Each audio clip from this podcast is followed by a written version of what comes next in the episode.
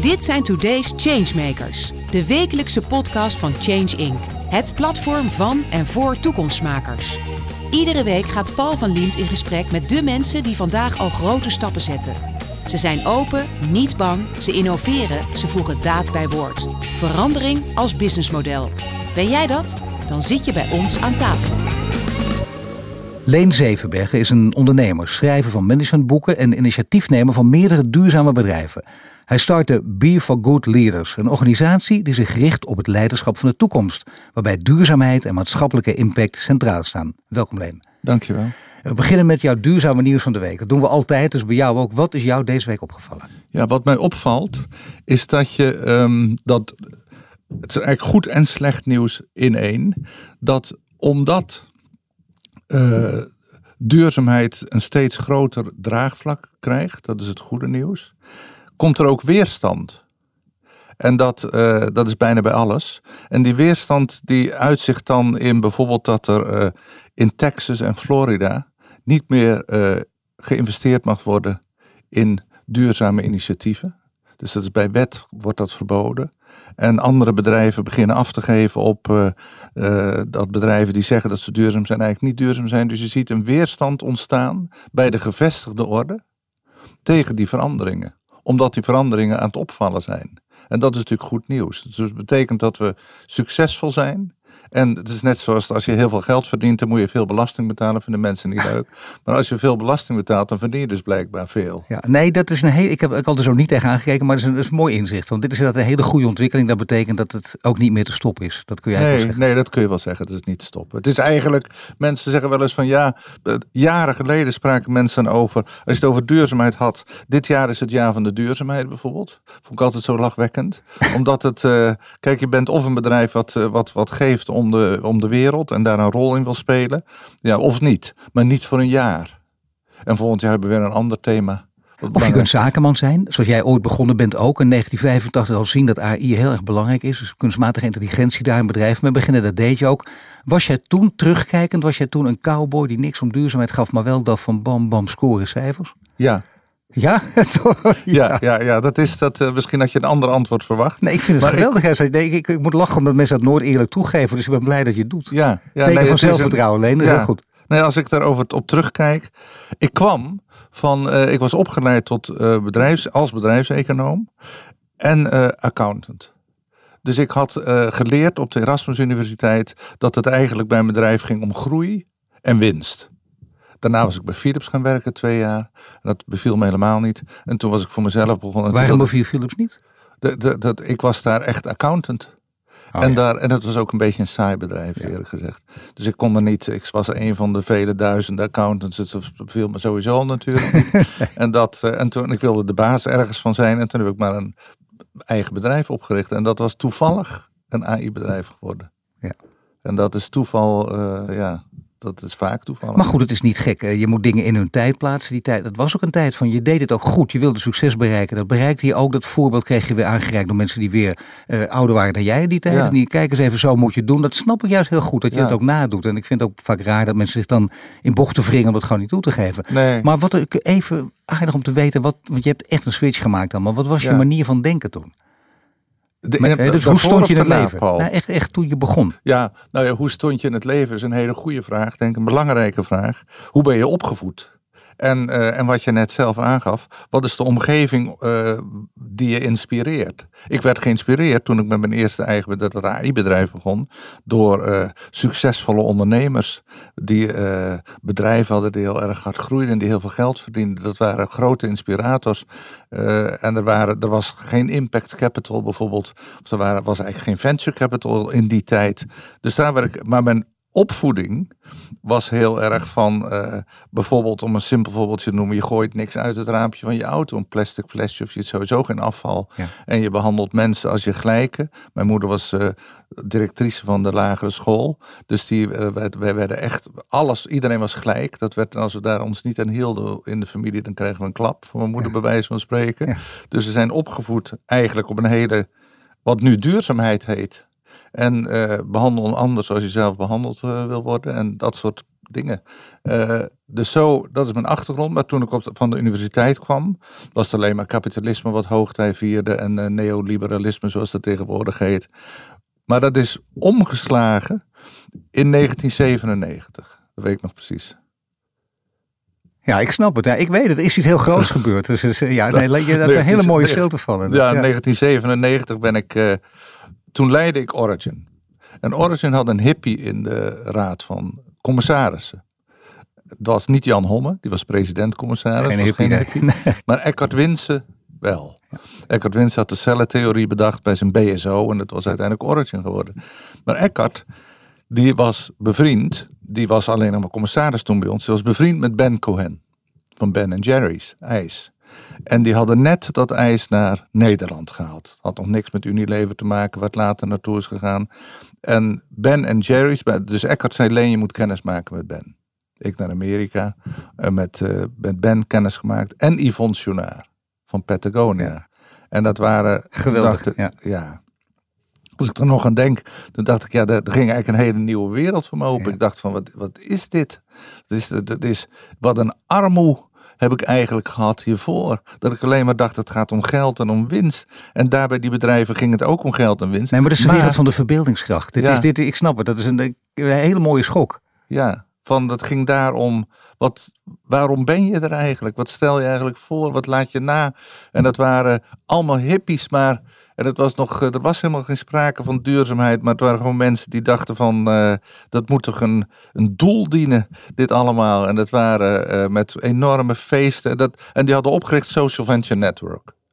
Met Anita Roddick van de Body Shop. Ja. Eckhart Winsen zat erbij. Marcello Palazzi, die mijn compagnon later is geworden, zakelijk voor al 25 jaar. Een goede club, en dat, uh, ja, en dat waren allemaal. en daar werd ik echt door geïnspireerd. Daar kreeg ik energie van.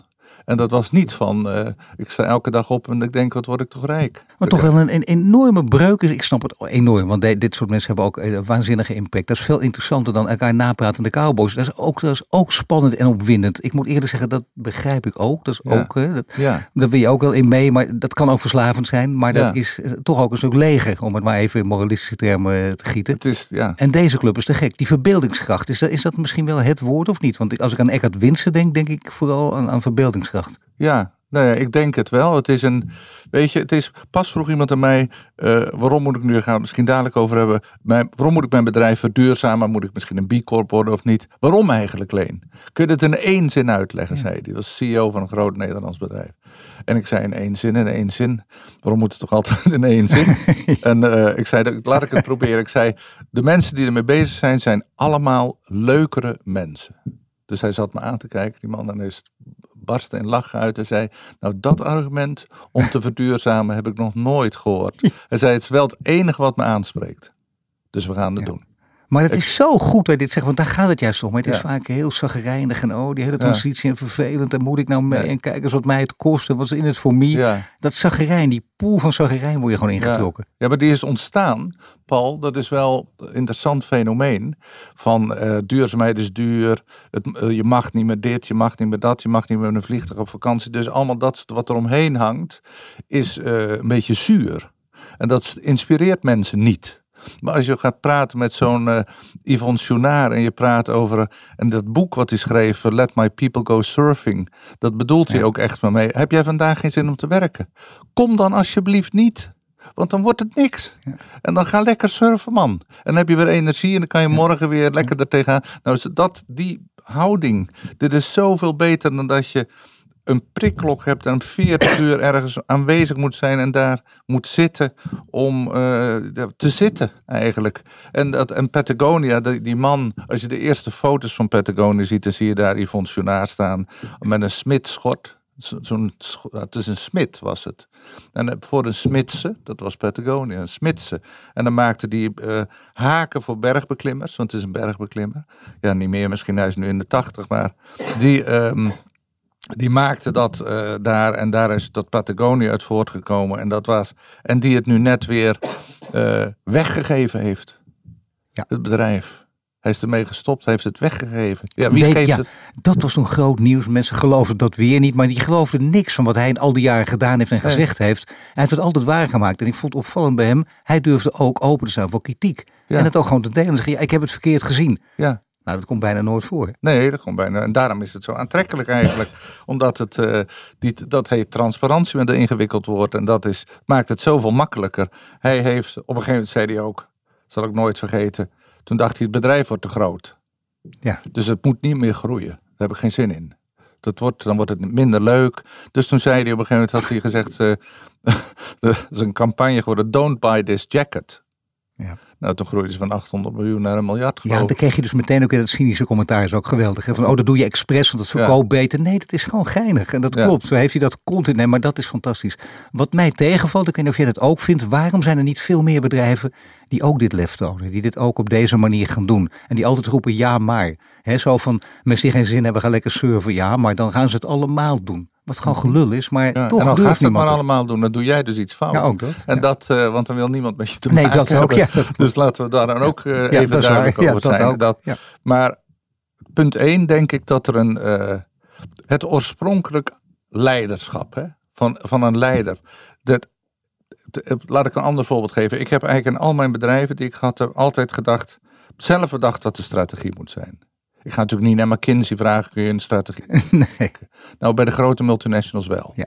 Die mensen bedenken helemaal geen eigen strategie. Die zitten daar, ik vraag me soms wel af, wat doen ze dan eigenlijk? Vergaderingen voorzitten of weet ik veel wat. Maar Paul Polman zei ooit, the world needs courageous leaders. Dus de moed van leiders om iets te durven, om, iets te, om een eigen mening en de angst dat dan of de aandeelhouders daar het niet mee eens zijn, dat ze je bijvoorbeeld wegsturen. Ik denk altijd, nou dan stuur je ze maar weg. Hou eens ik erop zeg, ja. lafaard. Ja. En dat, uh, ja. daar ben ik heel erg, uh, en dus ik ben wel ook een paar keer weggestuurd. En ik heb ook conflicten met aandeelhouders erover gehad. En dat, uh, maar je kan toch niet bij een organisatie zitten als die organisatie iets doet wat jij voor jezelf niet kan te, te, verdedigen. Maar hoe verklaar je dat heel veel mensen toch vooral dan uiteindelijk blijken uit te blinken in die plek te behouden voor ja, zichzelf? Ja, ik denk dat het verslaving is. Het is in zekere zin angst. Het is statusgevoeligheid. Waar je geen afzet van oneerlijkheid. Uh, het is. Uh, bij Origin, toen ik daar begon, was er een stakingsdreiging van de medewerkers die wilden 4% salarisverhoging. Er was een enorme raad van uh, ondernemingsraad van wel 50 mensen. En um, dus ik ging naar de ondernemingsraad. De ondernemingsraad zei we de uh, 4% salarisverhoging. En de directie wil helemaal niet met ons praten. Het was mijn eerste werkdag bij Origin. Ik zei, nou ja, het feit dat ik kon praten was al een hele verbetering, vonden ze. Ik zei, weet je wat we doen? Jullie krijgen alle financiële informatie. Jullie krijgen een accountant. En dan komen jullie mij over een paar maanden vertellen hoeveel salarisverhoging verantwoord is voor dit bedrijf. In jullie optiek. Nou, na een paar maanden kwamen ze. Ze zeiden er is geen salarisverhoging verantwoord. Hey. Dus wij willen eigenlijk uh, geen salarisverhoging meer. Ja. Ik zei nou oké, okay, 2% krijgen jullie dan toch nog iets. Voor de moeite. Nou ja, maar zij, zij zeiden dat. Ja. Omdat zij dat vonden. Dat het niet kon. Dat de, ze kregen alle. En die transparantie is een vorm van respect voor mensen. En dat is een kernwaarde ja. bij duurzaamheid. Dus mensen denken soms dat duurzaamheid alleen gaat over CO2 of over hoe je met water omgaat. Maar het gaat met name, het begint met hoe je met mensen omgaat. Daar begint het mee. En hoe jij denkt dat jij behandeld wil worden en hoe je anderen wil behandelen. Zeker, maar dat, natuurlijk ook met, uh, aan, aan, de top met een courageous leader. Want dat is heel erg belangrijk. En, en, jij weet waar je over praat, want je zegt, je, je hebt zelf ook af en toe fouten gemaakt. En uh, je hebt geloof ik uit mijn hoofd even 21 bedrijven neergezet. Ja. Dan hebben we het over echt Silicon Valley. En de, er is echt iets neergezet. Nee, maar ja. ik zeg het alleen, voor de, ik, ik weet het, maar voor de mensen die het niet weten. En die denken, die Leen die praat wel lekker. Nee, dat is big, big, big.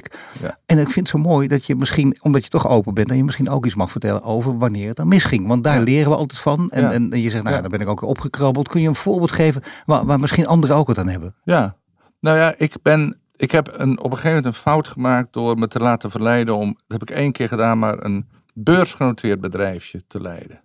En dat uh, had ik nooit moeten doen. Maar ik dacht, wat een enorme ervaring. Het heette Curious. En dat heet tegenwoordig Protware.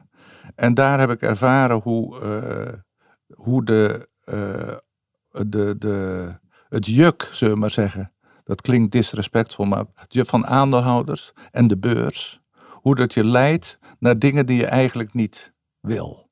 En, dat, uh, en dan moet je, je, natuurlijk moet je respect hebben voor aandeelhouders en natuurlijk moet je daar rekening mee houden, dat, dat, dat zeg ik niet, maar als je gestuurd wordt door je aandeelhouders. Dat is veel multinationals hebben dat. De bepalen aandeelhouders. Het is echt in mijn perceptie als iemand bij Shell in de top zit en die denkt we gaan maar eens uh, in plaats van 20 miljard, 40 miljard winst, 20 miljard winst en die andere 20 miljard gaan wij uh, iets mooie dingen mee doen voor de wereld. Nou, ik denk dat je dan op staande voet ontslagen wordt door de aandeelhouders. Want die denken, ja zeg kom op, dat is ons geld. Dat moet je een dividend aan ons uitkeren.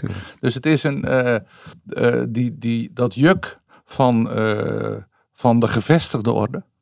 De, heerst heel erg in zo'n beurzen. Dus toch, is het, toch, toch is het Paul Polman wel gelukt. Ik bedoel, Voor een groot, we hebben daarna, dat wou ik zeggen. We hebben als we terugkijken, het is ook niet alles gelukt. Maar die heeft wel enorme dingen gedurfd natuurlijk. In een beursgenoteerde omgeving. Ja, ja, Kwartaalcijfers afschaffen, noem maar op. Ja, ja, nee, maar daarom en, en als het lukt, heb je ook echt de impact. En dat blijft, dat blijft het aantrekkelijke, denk ik, van, van beursgenoteerde ondernemingen. Maar jij hebt echt gedacht naar die ene keer, op, op wat voor manier dan ook, dat, dat, dat ligt mij niet. Doen. Dat moet ik nooit meer doen. En dat, uh, ja, wat, wat, wat heb ik... Uh... Maar je hebt ook niet iemand die zich door anderen veel laat zeggen, volgens mij. Je, je, je wil wel een beetje je eigen gang gaan ook. Ja, dus wij wilden dat ja. bedrijf echt verduurzamen. En dan hadden we een hele, ja, dat, dat sprak een heleboel mensen, met name de medewerkers heel erg aan. Die werden daar erg door geïnspireerd en we staken ook zelf geld erin. Dat zijn, dat zijn we allemaal kwijtgeraakt met z'n allen. Ja, dat gebeurt ook wel eens, dat je geld kwijtraakt. En, uh, dus ik heb uh, wel meer bedrijven gehad waar ik heb ook, uh, en dat is ook een les, een tweede les, want je vraagt om lessen. wat ik niet goed gedaan heb altijd is, soms trek je aandeelhouders aan. Dus ik heb bedrijven opgezet waar ik soms kapitaal nodig had en dan trek je aandeelhouders aan. En en dan kan je in een situatie komen dat je zo met je rug tegen de muur staat, omdat het bedrijf doorgaat en je zit met mensen en kapitaal en fabrieken. En je hebt geld nodig, dat je soms de verkeerde aandeelhouders erbij toelaat, omdat het moet. En dan, dan voel je in je buik al, dit is niet de goede aandeelhouder. Je, je weet het. Ja. En, maar toch laat je, is de verleiding te groot omdat je zegt het bedrijf moet doorgaan, het mag niet failliet gaan.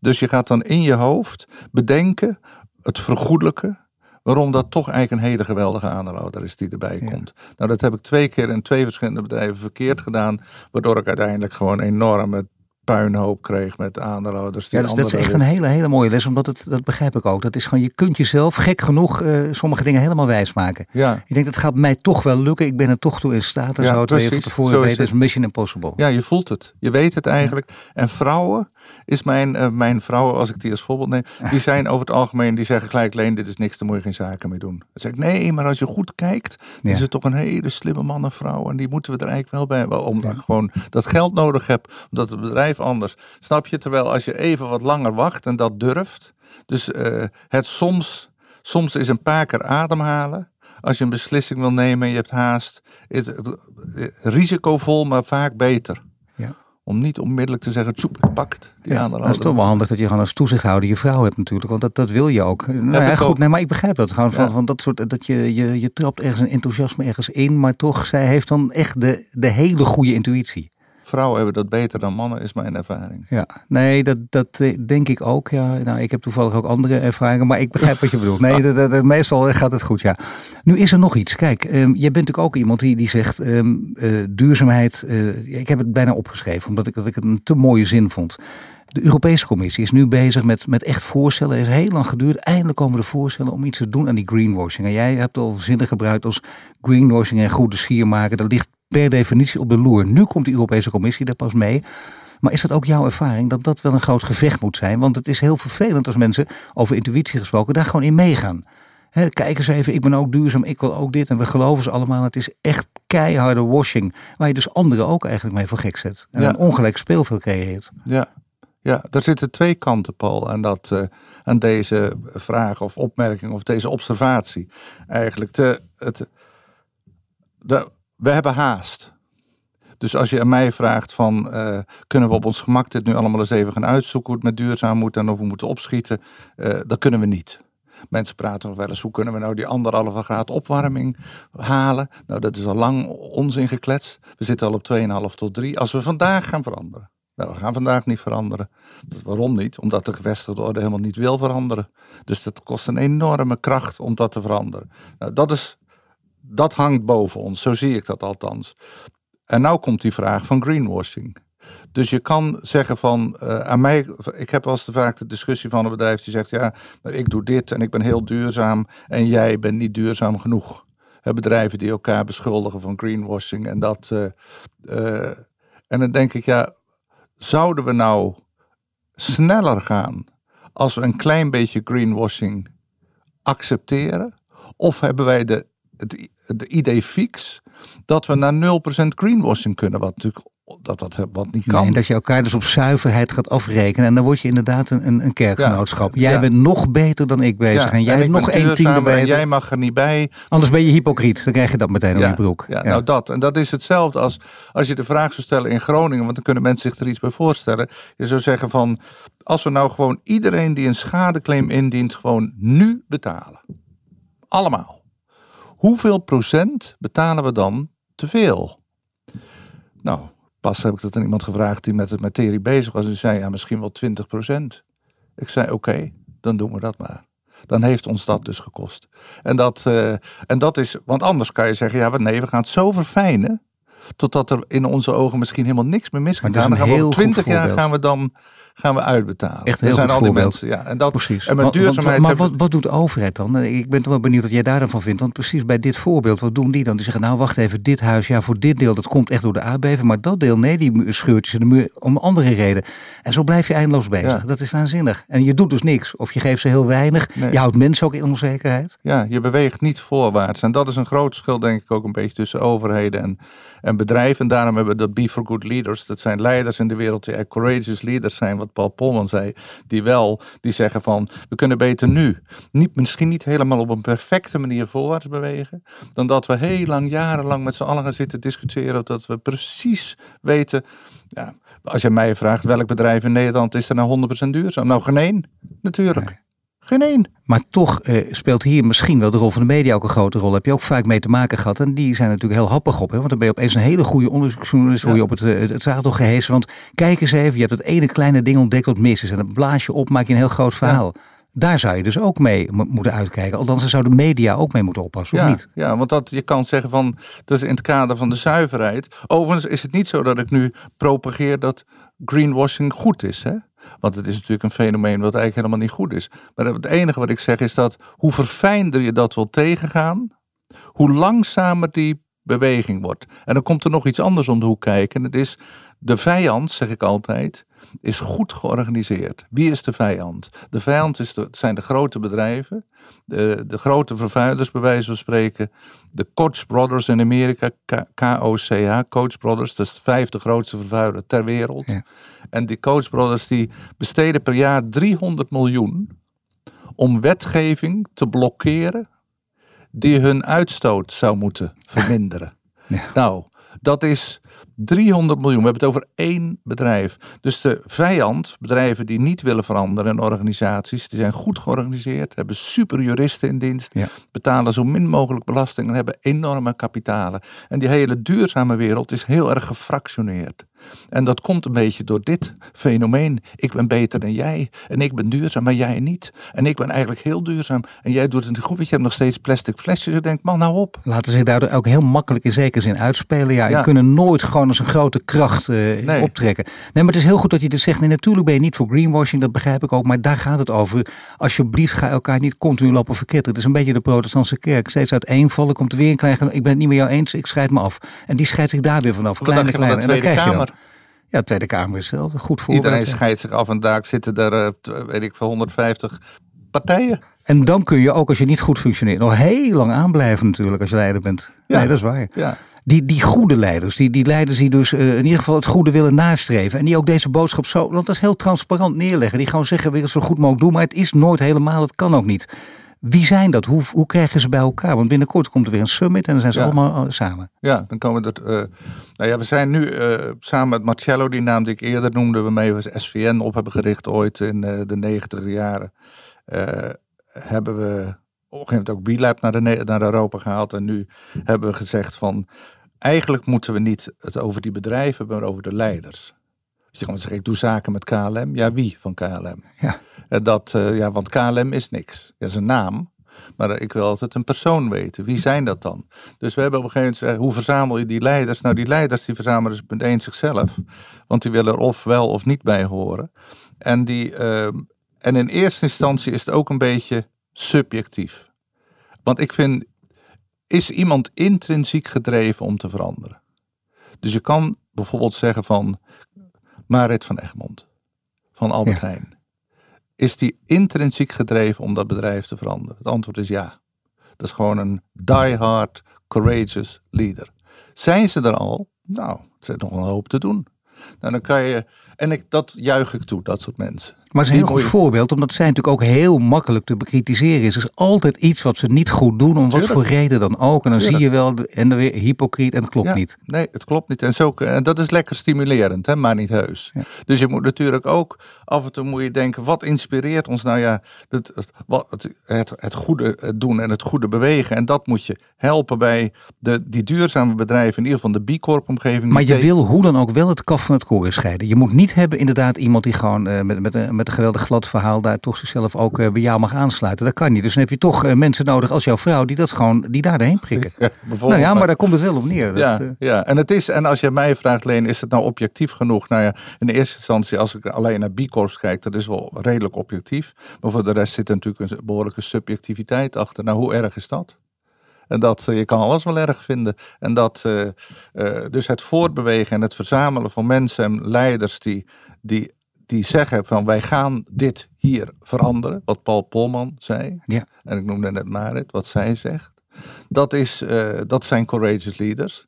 En, en die hebben wel een weg te gaan, snap je? Dat gaat niet over uh, twee nachten ijs. Of zo, dat is toch het gezegd? Ja, dat is precies goed uit. nee, ja, nee, ik denk wel, welke kant dus ga je op? Maar, ja, ja, dus je hebben een lange weg te gaan. En dat is, um, is veel moeilijker dan dat je een heel een kleine start-up hebt. Bijvoorbeeld Dopper die uh, begonnen is omdat ze geen plastic flesjes meer wilden hebben. En die, dus dat is eigenlijk, die zijn met een bepaald sociaal doel begonnen al. Maar ook heel goed. Ja, heel goed bedrijf. Super. Super goed bedrijf. Maar ook daar is het nog niet 100% duurzaam. Nee. Er is overal wel iets te bedenken. nee, dat is. dat is waar. Maar wat, wat, is uiteindelijk het doel om deze mensen bij elkaar te zetten? Die mensen wat, bij elkaar, wat, wat, wat, kun je, het is leuk, we kunnen elkaar schouderklopjes geven. Kan ook. Feest vieren. Maar wat ga je doen? Zaken doen. Met elkaar.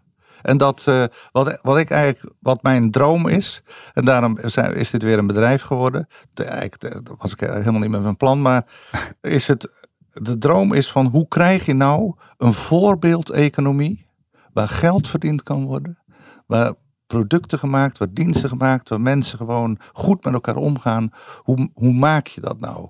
Nou, door die mensen, wat wij dus denken is, we zetten die mensen elkaar, 100.000 hebben we op het oog. We hebben er denk ik 30, 40.000 inmiddels verzameld. Die leiders van al die bedrijven zijn. En die gaan er met elkaar zaken doen. Omdat ze weten dat de producten en de diensten waar ze over beschikken, die zijn behoorlijk duurzaam. En als die bedrijven van elkaar zaken doen, dus eigenlijk wat we opbouwen is een, ja, soort een voorbeeldeconomie maar dat gaat, dus, dat gaat dus helemaal voorbij aan. Want dat is het verschil met de overheid. En natuurlijk, uiteindelijk moet je op alle gebieden proberen samen te werken. Maar je kunt soms wel eens heel lang moeten wachten. En dan hebben we het niet alleen over vergunningen. Dat geldt op veel meer terreinen. En dit is eigenlijk het punt. Je gaat dus voor, voor de troepen uitlopen. En, en bijna het goede voorbeeld aan de overheid ook geven. Ik denk ook dat dat uh, zo werkt, eerlijk gezegd. Ik denk dat de overheid uh, een goede volger is. En, uh, maar ik heb in mijn, al mijn bedrijven nooit gedacht van ik ga nou eens wachten tot ik subsidie van de overheid krijg voordat ik iets ga beginnen. Ja, dan, dan word je enorm vertraagd. Dus je begint en als er subsidie komt is het mooi meegenomen. Dan ga je echt niet op zitten wachten. Dus wat we hier bouwen is uh, ja, een, een voorbeeldeconomie zonder dat we gaan wachten op. En dat zijn allemaal mensen die het goede willen. Dus dat, ik moest pas een lezing geven bij een barbier in Utrecht voor 60 mensen. En die wilde over duurzaamheid. Ze zeiden, maar hoe kunnen we ooit mijn klanten hier naartoe? En toen hebben we een titel bedacht. Um, alleen duurzame bedrijven. Met duurzaamheid kun je rijk worden, was de titel. ja, nou, zaal zat vol natuurlijk. Er waren een paar voetballers van Nederlands elftal en allerlei andere. Maar die waren allemaal wel daarmee bezig. En, dat, en ik geloof daarin. Ik geloof erin dat als, het, als mensen echt denken dat het leuk is en dat het goed is voor de wereld en dat je er ook nog wat mee kunt verdienen.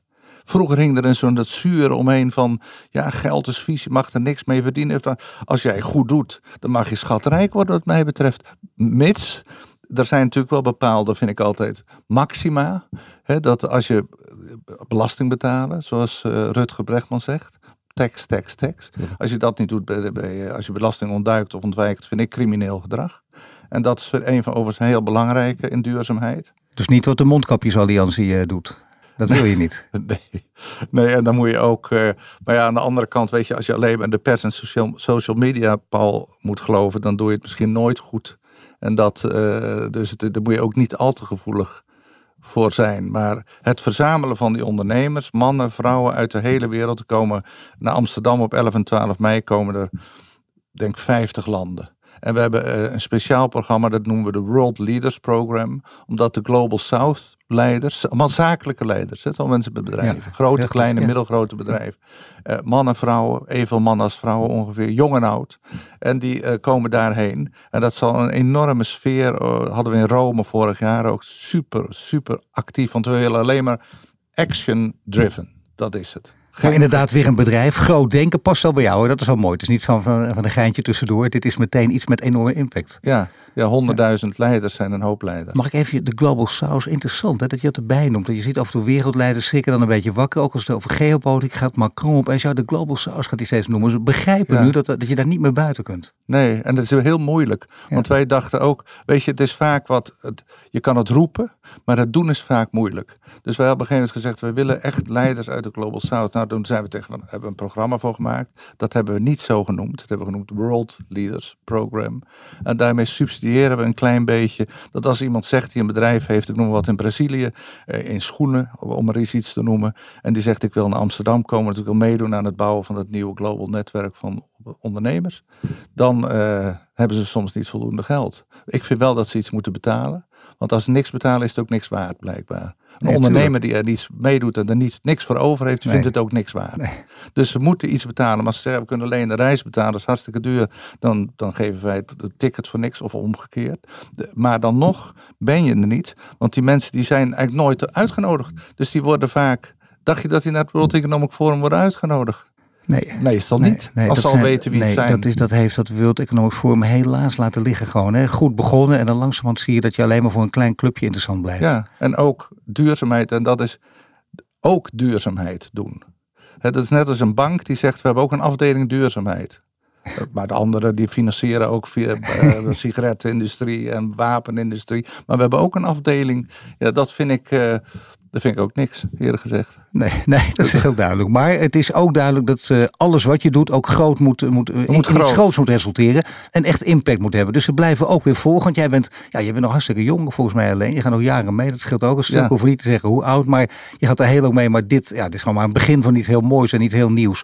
En dat betekent als al die bedrijven bij elkaar komen. Dan zou je bijna kunnen zeggen. Het is zo, zo groot uit 50 landen. Dan zijn al die doelen ook te behalen als die bedrijven met elkaar werkelijk zaken kunnen doen. De Parijse doelen, de 2050 doelen, allemaal te halen. Denk ja, en ze gaan niet wachten op de overheid. Hè? Nee. Dus het zijn bedrijven die gewoon gaan beginnen, omdat ze denken dat het, uh, ja, weet je, het is, die schoenen die ik aan heb, die zijn van Veja, dat is een B Corp. Dat zijn onder, onder de jeugd in Nederland. Nou, mooie schoenen. Ik keek eventjes om de desk heen. Ja, zeker. die hippe schoenen Van, ja, ze, onder jongeren zijn dat hele hippe schoenen. hebben mijn kinderen me verteld. Dus ik dacht, dan ontdekte ik dat ook nog een B-corp was uit Brazilië. die nu in Frankrijk zit. Dus dat is... Uh, en daar wordt veel mee verdiend. Dus uh, het is echt niet zo dat als je een bedrijf hebt wat... Nou, laat ik het anders zeggen. Als jij een ondernemer bent en je denkt na over de toekomst. Alle ondernemers denken na over de toekomst. Anders ben je gewoon geen echte ondernemer. Wat ga ik volgend jaar doen? Of je nou een bakker bent of een timmerman of een schilder. Je denkt altijd na, hoe ziet mijn sector eruit? Hoe ziet mijn toekomst? Is er wel toekomst? Moet ik misschien een boerderij verkopen? Wat anders gaan doen? Als je naar de toekomst kijkt, dan is het niet mogelijk om niet duurzaam te werken. Dan heb je geen toekomst. En waarom? Omdat de markt dat gewoon niet meer gaat accepteren. Je kan moeilijk zeggen, ik blijf uh, benzineauto's uh, produceren, terwijl je weet dat in 2030 dat niet meer ja, terwijl we tien jaar geleden ook dachten, als iemand dat zei, dat kan helemaal niet. Al die dingen kunnen gewoon, weet je. Zelfs het meest wonderbaarlijke is gewoon, dat is de kracht van verbeelding, waar we het eigenlijk in het begin ook over hadden. We zijn helemaal rond. Dankjewel, Leen Zevenbergen.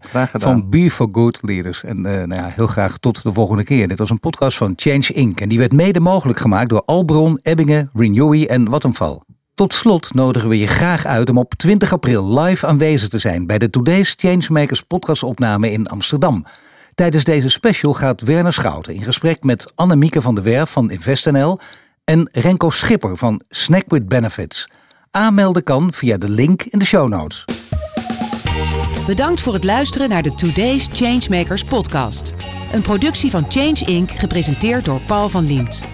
Ben of ken jij een changemaker? Meld je dan snel aan via onze Change Inc. website.